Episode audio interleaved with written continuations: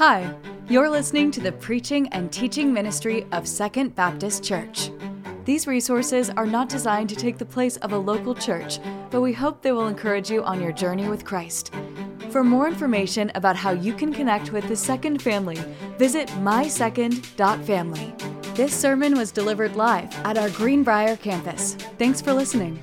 Talking about looking for things, and, and, and I know that we're looking forward to Christmas right now. We're just a couple weeks out from Christmas, and, and, uh, and so I thought um, it would be fun to kind of hear what are some of your Christmas traditions, like some of the things that you do in your family every year, maybe something that's unique to your family. And so I, I threw that question out on Facebook. I like to do that sometimes to hear uh, what it is that, that you enjoy about things or maybe something unique about your family. And so some people put some stuff, you know, a lot of people uh, look at Christmas lights around this time of year. Um, I know that uh, Zach McCarty said that they always make sure, though, before they go look at Christmas lights, they go through Starbucks and they get a caramel apple spice, which is one of my favorite drinks at Starbucks. It's super girly to order, but I don't care. It's good. It's delicious, right? And so they get one of those. Uh, a lot of people mention special meals that they cook. Anybody do like a special meal on Christmas Eve or anything like that? No? Try it this year. It's a lot of fun, all right? That's, a, that's an easy tradition. We do that um, in our family. We'll cook some steak and some shrimp and stuff like that. So that's, that's fun. Um, I thought this one was fun. Lauren Castleberry, her and Tyler were in the first service. She said one thing that they do as a family is they have an annual silly string fight. She said they each get a can of silly string in their stocking and then secretly pick one family member to gang up on, sort of like hazing, or maybe it is hazing, she said. And it's like, well, I, I, think, I think it might be, right? Even if it's fun, I think it still may qualify. But um, another tradition um, is um, something that's called the, the pickle on the Christmas tree. Anybody have one of these on your Christmas tree? Yeah, a few of you? Okay, so we have one. We don't do the tradition thing. My wife just, I guess, likes pickles or something, but um, we have one of these. And I was kind of reading about it this week. It's a tradition that comes from Germany, the best that I could understand. And basically, it goes like this You hide the, the pickle on the Christmas tree on Christmas Eve. The next morning, whenever the kids run into uh, pick up their presents or whatever it is that, that you do, the first one to find the pickle on the tree they either get to open the first gift or they get an extra gift for finding it. So that's kind of that's kind of fun. I don't know. Maybe you need to get a pickle for your Christmas tree. But that kind of sets us up with what we're talking about today. Uh, looking for something, seeing something. That's, that's what we're talking about today, is just what are we looking for? In fact, that's the first words of Jesus in the book of John. In the book of John, the first recorded words that, that John gives us of Jesus is, What are you looking for? Now, the context of that is um, John the Baptist, right? We saw him uh, briefly last week in our sermon. Um, John the Baptist, he was a, a herald, he was the one proclaiming that Jesus was coming. And he says in John 1 8 and 9, basically, that, that he was not the true light, but he was proclaiming about the true light, about Jesus. You remember that? That's not word for word or anything like that, but that's basically the idea. In 34 through 36, somewhere like that, in chapter 1, we see two guys who were followers of John the Baptist. They, uh, they hear John the Baptist say, Look, there's the Lamb of God, talking about Jesus. And they leave following John the Baptist and they start following Jesus. Those two guys are Andrew and John, the writer of this book. And whenever they get there and Jesus notices them behind them, Jesus turns to them and says, What are you looking for? What are you looking for? And that resonates with us, right? Because every single one of us, we're looking for something in life. All of us. Um, maybe, maybe you're looking for acceptance or influence or excitement. Maybe you're looking for escape or love, security, approval. Like we look for all kinds of things in life. And Jesus asked that question, What are you looking for? And then he says, To come and you'll see it. That's what Jesus says. Come to me and you'll see it, whatever that thing is that you're looking for. We're all looking for something. Jesus says, Come to me, and you'll find all that you need. That's kind of what we're going to talk about over the next few minutes together. Before we do, I want us to pray together. So I'm going to pray for all of us. I'm going to ask you, just right where you are, just to pray for yourself that, that in this moment God would speak to you. So let's all pray together. God, we want to pause and we want to ask you to do what only you can do, and that's speak to our hearts. There's nothing that I can say uh, that will change anybody or have any kind of impact past about three minutes after walking outside of these doors. And so we need you to do what only you can do, and that's speak to us. Change our hearts, point us to Jesus, and help us to respond to you. And we promise to listen. It's in Jesus' name I pray. Amen. All right. John chapter 1, pick up in verse 43 with me. John chapter 1, verse 43. The next day, Jesus decided to leave for Galilee. He found Philip and told him, Follow me. Now, Philip was from Bethsaida, the hometown of Andrew and Peter. Philip found Nathanael and told him, We have found the one Moses wrote about in the law, and so did the prophets, Jesus, the son of Joseph from Nazareth. Can anything good come out of Nazareth? Nathanael asked him. Come and see. Philip answered. Verse 47 Then Jesus saw Nathanael coming toward him and said about him, Here truly is an Israelite in whom there is no deceit. How do you know me? Nathanael asked. Before Philip called you, when you were under the fig tree, I saw you, Jesus answered. Rabbi, Nathanael replied, You are the Son of God, you are the King of Israel. And Jesus responded, Do you believe because I told you I saw, saw you under the fig tree? You will see greater things than this. Then he said, Truly I tell you, you will see heaven opened and the angels of God ascending and descending on the Son of Man. All right? So, uh, so framing all this in this, what are you looking for type of idea, all throughout this passage, we see language about finding something that you're looking for. We see language about seeing things, like we see it's all centered around sight. And so there's like 10 different ways I could preach this message this morning. I'm going to try and just do one of them. I think I rewrote this sermon like four times this week. And I want us to center this around the three powerful moments in this story, or three powerful phrases, and all of them center around sight. Again, Jesus says, What are you looking for? And then we see three powerful statements about sight. Okay, so if you take notes or something like that, the first phrase is come and see. Come and see. That's in verse 46. And it kind of, eh, we get there by, by following Philip's story. So, Philip, um, Jesus came to Galilee, it says, and he found Philip. And when he found him, he told Philip, Follow me. Now, I'm sure there's a lot more to that conversation than just that, right? But that's what's recorded here. And the way that it reads is Philip immediately goes to find his buddy. So Jesus finds him, says, Follow me. And, and Philip immediately goes and finds his buddy Nathanael. Look at verse 45.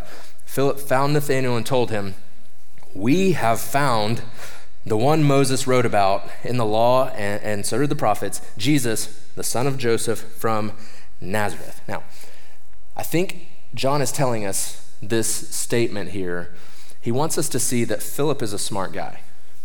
Philip knew the scriptures. Um, it, it's not like Jesus just said, Follow me, and he's like, oh, That sounds like fun. Here I go, you know? No, he, he knew. They were looking for the Messiah. That's what these people, like, they, they, they knew what the Old Testament, what Scripture had said about who the Messiah, the promised one who would come to save people from their sins. That's what the Messiah is. The Old Testament talks about a Messiah coming to one day do that. And so they were waiting and watching. Who is that Messiah? And so Philip, he meets Jesus and he's convinced that he just met the Messiah, the one that Moses and all the prophets spoke about. What is he talking about with that statement? That Moses and all the prophets wrote about this guy, and I found him, right? It sounds a whole lot like one of my favorite verses. Um, in Luke um, chapter 24, Jesus has just risen from the dead. And he's walking along this road with these two guys. And uh, they don't recognize Jesus for who he is at first. And Luke 24, 27, it's just this one little verse that says, uh, says this that Jesus, beginning with Moses and all the prophets, he explained to them in all the scriptures the things concerning himself. So, can you imagine? what that would have been like, walking with Jesus as he's just pointing out things from their Bible, what we would call the Old Testament, and saying, That's me, that's my character, this is pointing to me over here, right? Jesus says in John, John records it this way. Jesus says in John 5:39, he says, "You pore over the scriptures because you think you have eternal life in them, and yet they testify about me." What Jesus is saying here is that all of this points to him. Like, you need to know that. It will change the way that you read the Bible if you understand that all of this is pointing us to Jesus. And so, whenever Philip says, um, I found the one that Moses and all the prophets told us about, what's he talking about? There's, there's several messianic prophecies um, in the Old Testament. So, we know that Moses wrote the fo- first five books of the Bible, right? The Pentateuch Genesis, Exodus, Leviticus, Numbers, Deuteronomy. And so, just in that, what's he talking about as far as Moses wrote about the Messiah? Well, the first one that you see is in Genesis 3:15. Um, Genesis 3:15 is it's right after the fall, so sin has entered the world, and God is speaking to Satan, and he says this in Genesis 3:15. He says, "I'm going to put enmity, or that, that's a word that means combat, between you and the woman, and between your offspring and hers." He will crush your head. It gets very specific. He will crush your head, and you're going to strike his heel. What is that talking about? Well, that's talking about the day that Jesus is going to be put on a Roman cross and Satan is going to strike his heel. He's going to put a hurting on him, but Jesus is going to flat crush his head. We're told that in Genesis 3:15. Uh, a few chapters later, um, God tells a guy named Abraham that through your line, all of the people of the earth are going to be blessed. That's talking about a, a, one that's coming, a promised one. I mean, over and over again in the Old Testament, I try and point them out to you every time that we get together. But Old Testament is pointing us to Jesus. I've told you about the Davidic covenant where God promises David that through him there's going to be one who sits on the throne forever and ever, talking about Jesus. Isaiah 9, that the, people walking in darkness have seen a great light. Like there's one coming, and that's Jesus. Uh, Micah 5 2, that Bethlehem, Ephrathah, we talked about this a few weeks ago, that there's one who's coming from you who's going to be a ruler right? And so, over and over again, Moses and all the prophets point us to what we call the Messiah. And Philip is persuaded that he just found him, right? He just found the one that Moses and all the prophets had told us about. And so, because he's persuaded, he does what makes perfect sense. He goes and tells his buddy. He just goes and tells his friend because that's what makes sense, because that's what we do, right? Like if we find something good, well, we tell people about it. Whether that's a new restaurant or a new Netflix show or uh, a new like uh, product or hair product or medicine or something like that that's really changed your life like you tell people about it because it's good right here's a very practical one for you i tell everyone that the Greenbrier Sonic is far superior to any other Conway Sonic that's around. It's, I say it's worth the drive, man. Go to Greenbrier. It's a way better Sonic, right? Because it's good. And so whenever you find something good, you tell people about it. And so this is a story about Philip just being a good friend and doing what good friends do. And that's the most simple way that I can explain to you this idea of evangelism telling people about Jesus. It's just a good friend doing what good friends do. If we tell people about restaurants and movies and shops and all kinds of other things, how much more sense does it make to tell people about Jesus?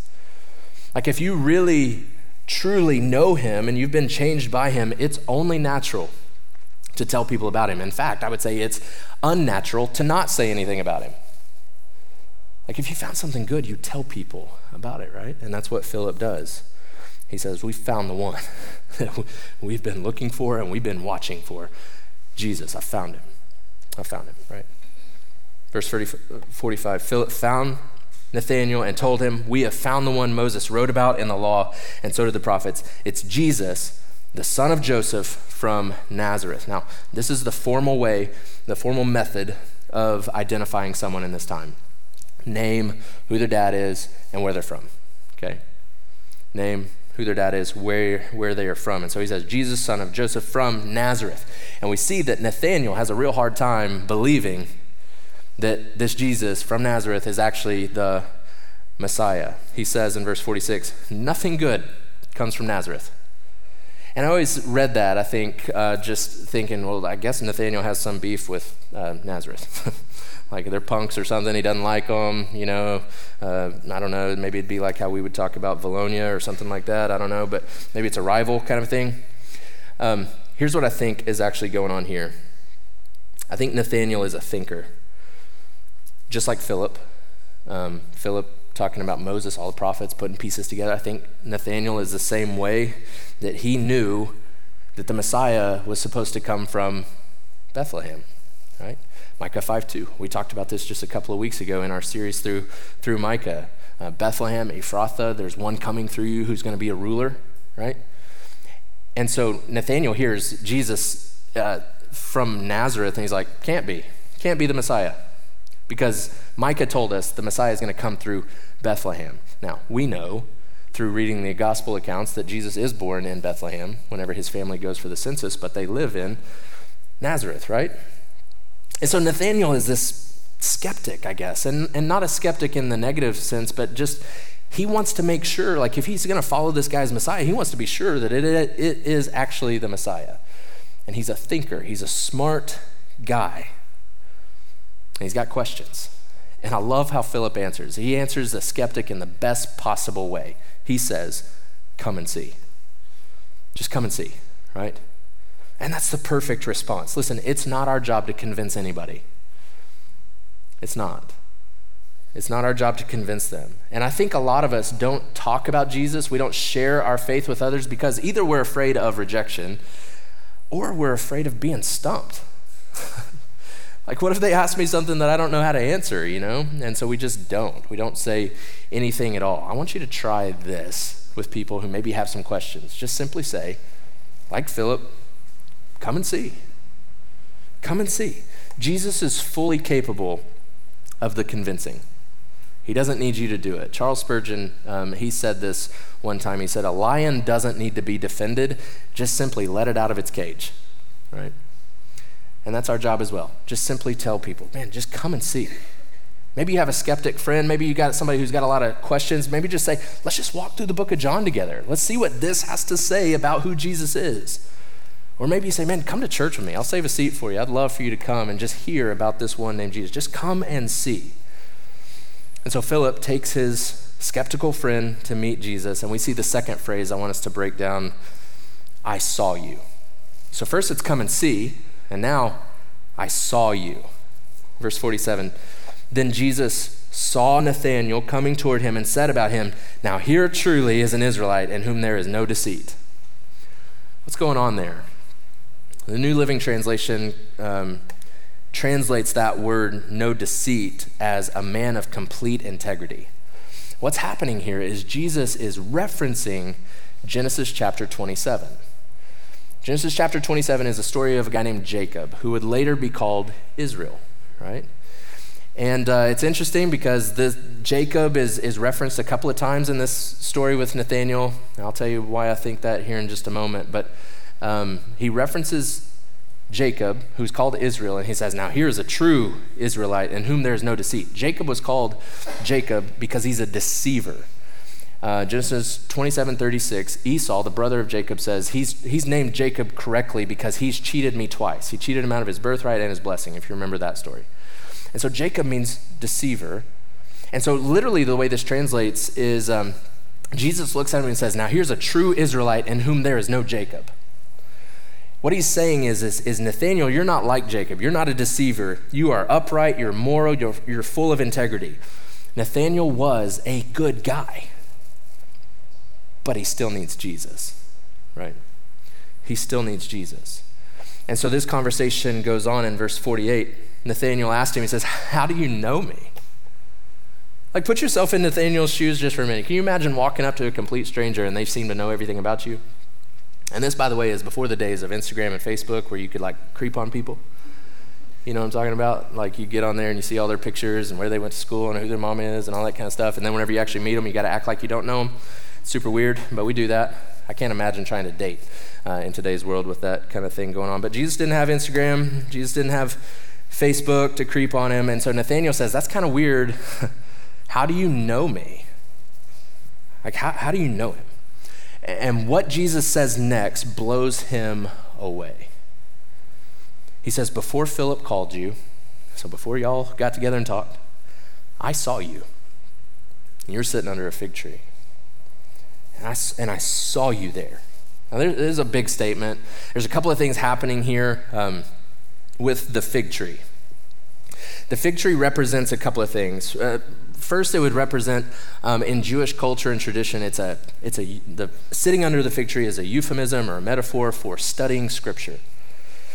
That's what rabbis would do. That's, what, that's the way they would refer to studying scripture, is that they were sitting under the fig tree, right? And so maybe Nathaniel is actually studying scripture before Philip found him. And again, I kind of think Nathaniel was studying Genesis chapter 27. I think he was studying the story of Jacob. I'll show you why again here in a moment. But it makes sense because we know that Nathaniel's a thinker, right? Like the whole Nazareth thing up above, knowing that the Messiah was going to come from Bethlehem, we, we know Nathaniel's a thinker, that he's putting pieces together. And so whenever Jesus says, I saw you, to this guy who's a thinker, this, this guy who's an intellectual, whenever he says, I saw you, the thinker in him is just blown away that Jesus actually knows everything, right?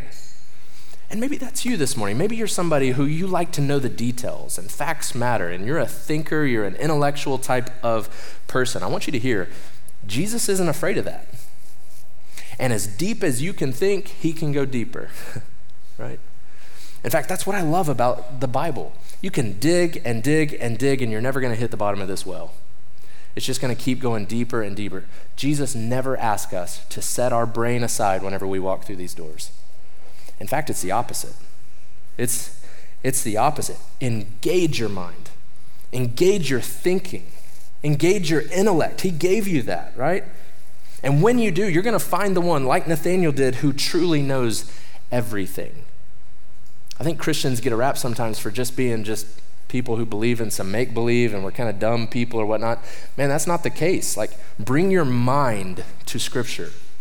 And I promise you, it's going to go deeper than you can.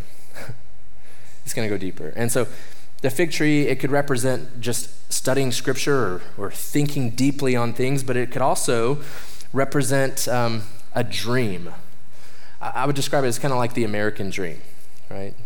Uh, for them in this time, sitting under the fig tree was the idea of a dream of an eternal home or prosperity, something along those lines. It comes from several passages in the Old Testament. Micah 4 4 is a good example that says each person, one of these days, each person will sit under his grapevine and under his fig tree with no one to frighten him.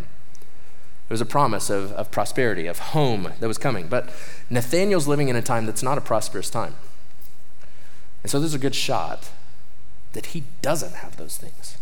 That when Jesus says, What are you looking for? Nathaniel's looking for home.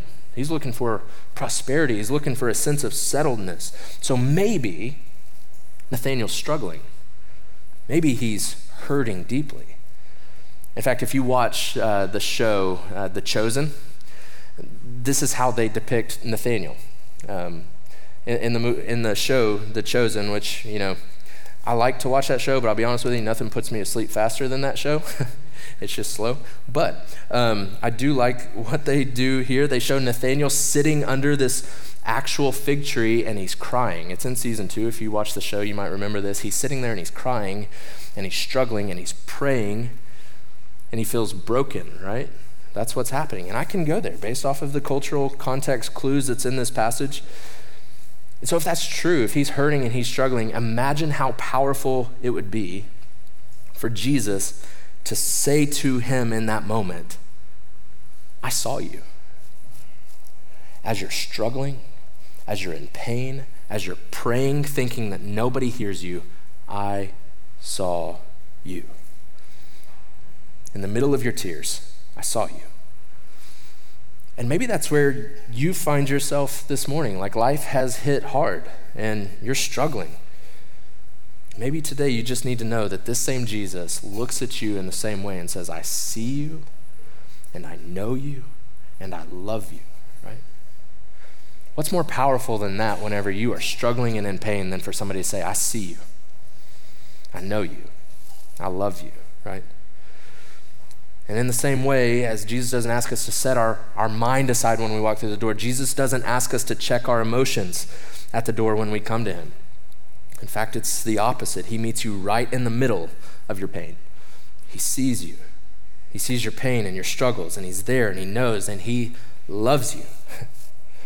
And so, whatever's going on in Nathaniel's world, right, in this moment, whatever's going on in his mind, hearing Jesus say, I see you and I know you, completely changed everything for him.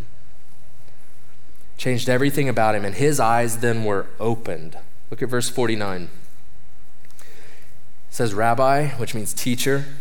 Nathanael replied, You are the Son of God. you are the King of Israel. Now, that's not common to call a rabbi or a teacher the Son of God or the King of Israel. He's making a statement here. This is unique. Meeting Jesus face to face was a game changer moment for Nathanael, and he confesses him to be the Messiah, just like Philip said he was, right? And, and honestly, that's a major theme in the first chapter of John.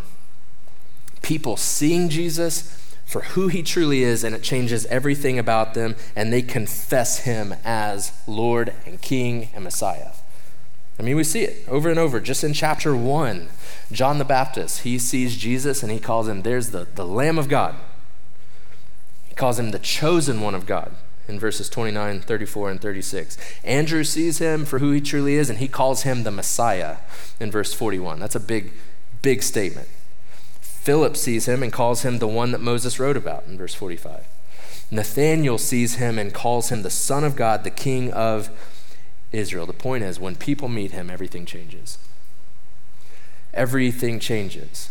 And if you remember what we talked about last week in John chapter 1, the first few verses, in the beginning was the Word, and the Word was with God, and the Word was God.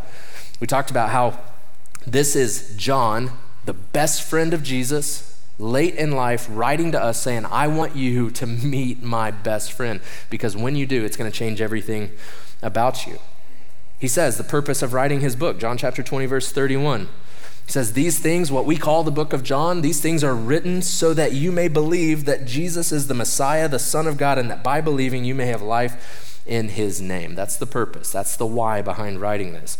And so I would ask each of you this morning have you met Jesus? Like, have you met him? Not just do you know about him, not just have you grown up kind of around these ideas and principles and and, and things, but do you know him? Like, have you met him face to face? Have you placed your belief in him, as John says? And the way John writes about belief is not just like with your head going, yeah, sure, I believe that. It's like, no, with my life, I'm placing my trust and my faith in you. And, and, and because I've done that, because I've met Jesus, man, it changes everything about me. Have you done that? Have you done that? You can this morning. That's the invitation of, of the gospel, that he's done everything necessary in order for you to know him. His death and resurrection paved the way so that you can know him intimately, right? So Nathanael confesses Jesus to be the Messiah, and then Jesus makes a promise. Here's the, here's the final phrase I want us to look at. It's this phrase You will see. You will see. Look at verse 50. Jesus responded to him, Do you believe because I told you I saw you under the fig tree? You'll see greater things than this. like, you just wait, basically, is what Jesus says here. And he's referring to everything that follows in the pages of, of John, everything that we're going to see Jesus do and say, and how he interacts with people and his miraculous things that he does. He says, just wait. You're going to see way more than that. But the point for us this morning is this our salvation moment, the moment that you meet Jesus, is only the beginning of your journey with Him. That's not where things stop. It's not like you just check that box and okay, now, now what else does life have for me? No, that's the beginning of your journey with Jesus. Too many people never progress past that point. Confess Jesus as Lord and just okay, now whatever. but this is this is just the beginning moment. He saves you not just for heaven, but to walk with Him now. Like to experience Him now, to see Him move in amazing ways now. He says, You're going to see far greater things than this. When you walk with Jesus, man, His eye, like you, you will see Him do incredible things if you'll simply walk with Him. And then in verse 51, then he said, Jesus says this Truly I tell you, you will see heaven opened and the angels of God ascending and descending on the Son of Man. Now, this is a big statement. There's a few things going on here that you got to see. Okay? A couple of big things happening here. First, he says, You will see. That you right there is plural, meaning y'all. That's how we would say it. Y'all will see, is what Jesus is saying here. So he's not just talking to Nathaniel anymore. He's talking to all of us that, that you will see. You will see what? He says, You will see heaven open and the angels of God ascending and descending on the Son of Man. This is a reference back to Genesis chapter 28. Again, Jesus is referencing this whole story with, with Jacob, and we see him doing it again. He's back to talking about Jacob and what we might understand to be called Jacob's ladder, if you've ever heard, heard that. And, and Genesis chapter 28, Jacob lays down and he has a dream. And in his dream, he sees this stairway or this ladder that connects earth to heaven, and angels are ascending and descending up and down the ladder. And, and what that's doing in Genesis 28 is it's a picture of Jacob's access to heaven. But here in this passage, whenever Jesus references that, he says, You're going to see this.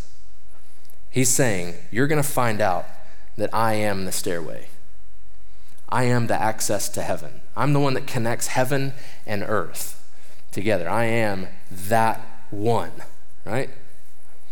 And then he goes one step further and he calls himself the Son of Man. The Son of Man. Now, throughout this story, like Jesus has been called a few different things. Philip calls him the son of Joseph, which is true. Nathaniel calls him the son of God, which is true. But then Jesus calls himself the Son of Man. And that is one of Jesus' favorite titles for himself in Scripture. In fact, in the Gospels, he calls himself the Son of Man 83 times. And what he's doing there is extremely intentional. He's drawing a direct line to Daniel chapter 7. And Daniel chapter 7 is, is one of the most primary pieces about the Messiah that we have in the Old Testament. It says this Daniel chapter 7, verse 13. I want you to hear it. It says, I continued watching in the night visions, and suddenly one like a son of man was coming with the clouds of heaven. And he approached the Ancient of Days and was escorted before him. He was given dominion and glory and a kingdom so that those of every people, nation, and language should serve him. His dominion is an everlasting dominion that will not pass away, and his kingdom is one that will not be destroyed. That's who Jesus is saying that he is. That's who the Messiah is. He's going to have a kingdom that'll never pass away, that he's going to be given a people from every nation and language and tongue that are all going to come to him. His dominion will never pass away, is what Daniel says about the Son of Man. And Jesus calls himself the Son of Man. See, in this passage, we see, see several people. You can even back up a few verses up into verse uh, 39 and, and, on, and you see Andrew come to know him. You see Peter come to know him, uh, John come to know him. Like, we see all this happening, and there's kind of this question mark that's in this book of is Jesus truly the Messiah? Like, is he? I mean, some people seem to think that he is. I mean, Andrew sure is convinced, Peter's convinced, Philip's convinced, Nathaniel's now convinced, but is he or is he not? Is he the Messiah? But chapter one closes and leaves absolutely no doubt for us. Leaves absolutely no doubt. Jesus, by calling himself the Son of Man, is clearly saying, That's me. I'm the Messiah. I'm the one prophesied from the from the beginning pages of the Bible.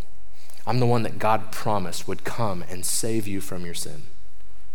That's who Jesus is. He's the stairway, He's the one that connects heaven and earth. And that only through Him people are saved. That's who He is. And John closes his first chapter of this book, and he wants you and I to clearly see Jesus for who He is as we close this morning, I want to I want to draw your eyes back to where we started this morning with Jesus' first words. What are you looking for? What are you looking for? And whatever it is that you're looking for in this life, whether that's peace or comfort or love or hope or, or whatever it might be, I promise you, you will find it in Jesus. That's why he says, Come to me and you'll see. That you is plural as well. Come to me, and you will see what it is that you're looking for. And for Nathaniel, The turning point for him was the moment that he met Jesus. His skepticism and struggles, they were met head on. And he met Jesus, and his eyes were open to see him, and everything changed. See, Nathaniel's one of the disciples. He's who Matthew, Mark, and Luke would call Bartholomew. That's who Nathaniel is. And he follows Jesus every day for three and a half years until Jesus is crucified. All because this moment. And so what does that mean mean for us? Like what do we what do we do with this this morning? I think there's kind of two responses for us. Uh, first, are your eyes being opened to Him right now? Like, is this your turning point moment where you realize who Jesus is and you're coming face to face with Him now and you're going, I'm convinced He is the Messiah, He's everything that, that people say He is? I would encourage you and don't turn away. Respond to him. Can, can you imagine if Nathaniel would have just walked away? Like, yeah, I, you probably are the Messiah, but I'm good. Man, right now, if your eyes are being open to him, don't deny what the Holy Spirit is doing in your life right now. That is the grace of God on you right now. turn to him. Jesus is looking at you right now, and he's saying, I see you and I know you. And the encouragement from John, the best friend of Jesus, is believe. Place your faith and your trust in him, and it'll change everything about you. And so maybe that's how you need to respond today. Maybe if you don't know Jesus as Savior, like you've truly never surrendered to Him as Savior, maybe that's what you do this morning.